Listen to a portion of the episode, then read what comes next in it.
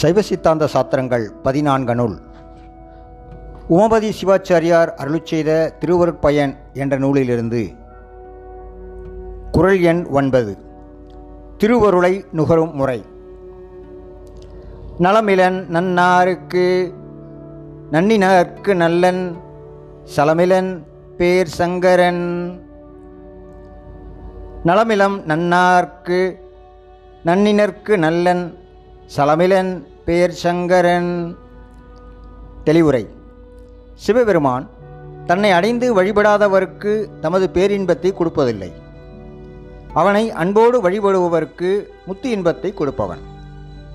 அவனை வழிபடாமையால் வெறுப்பேனும் வழிபடுதலால் விருப்பேனும் இல்லாதவன். எல்லா உயிர்களுக்கும் சுகத்தையே செய்பவன்.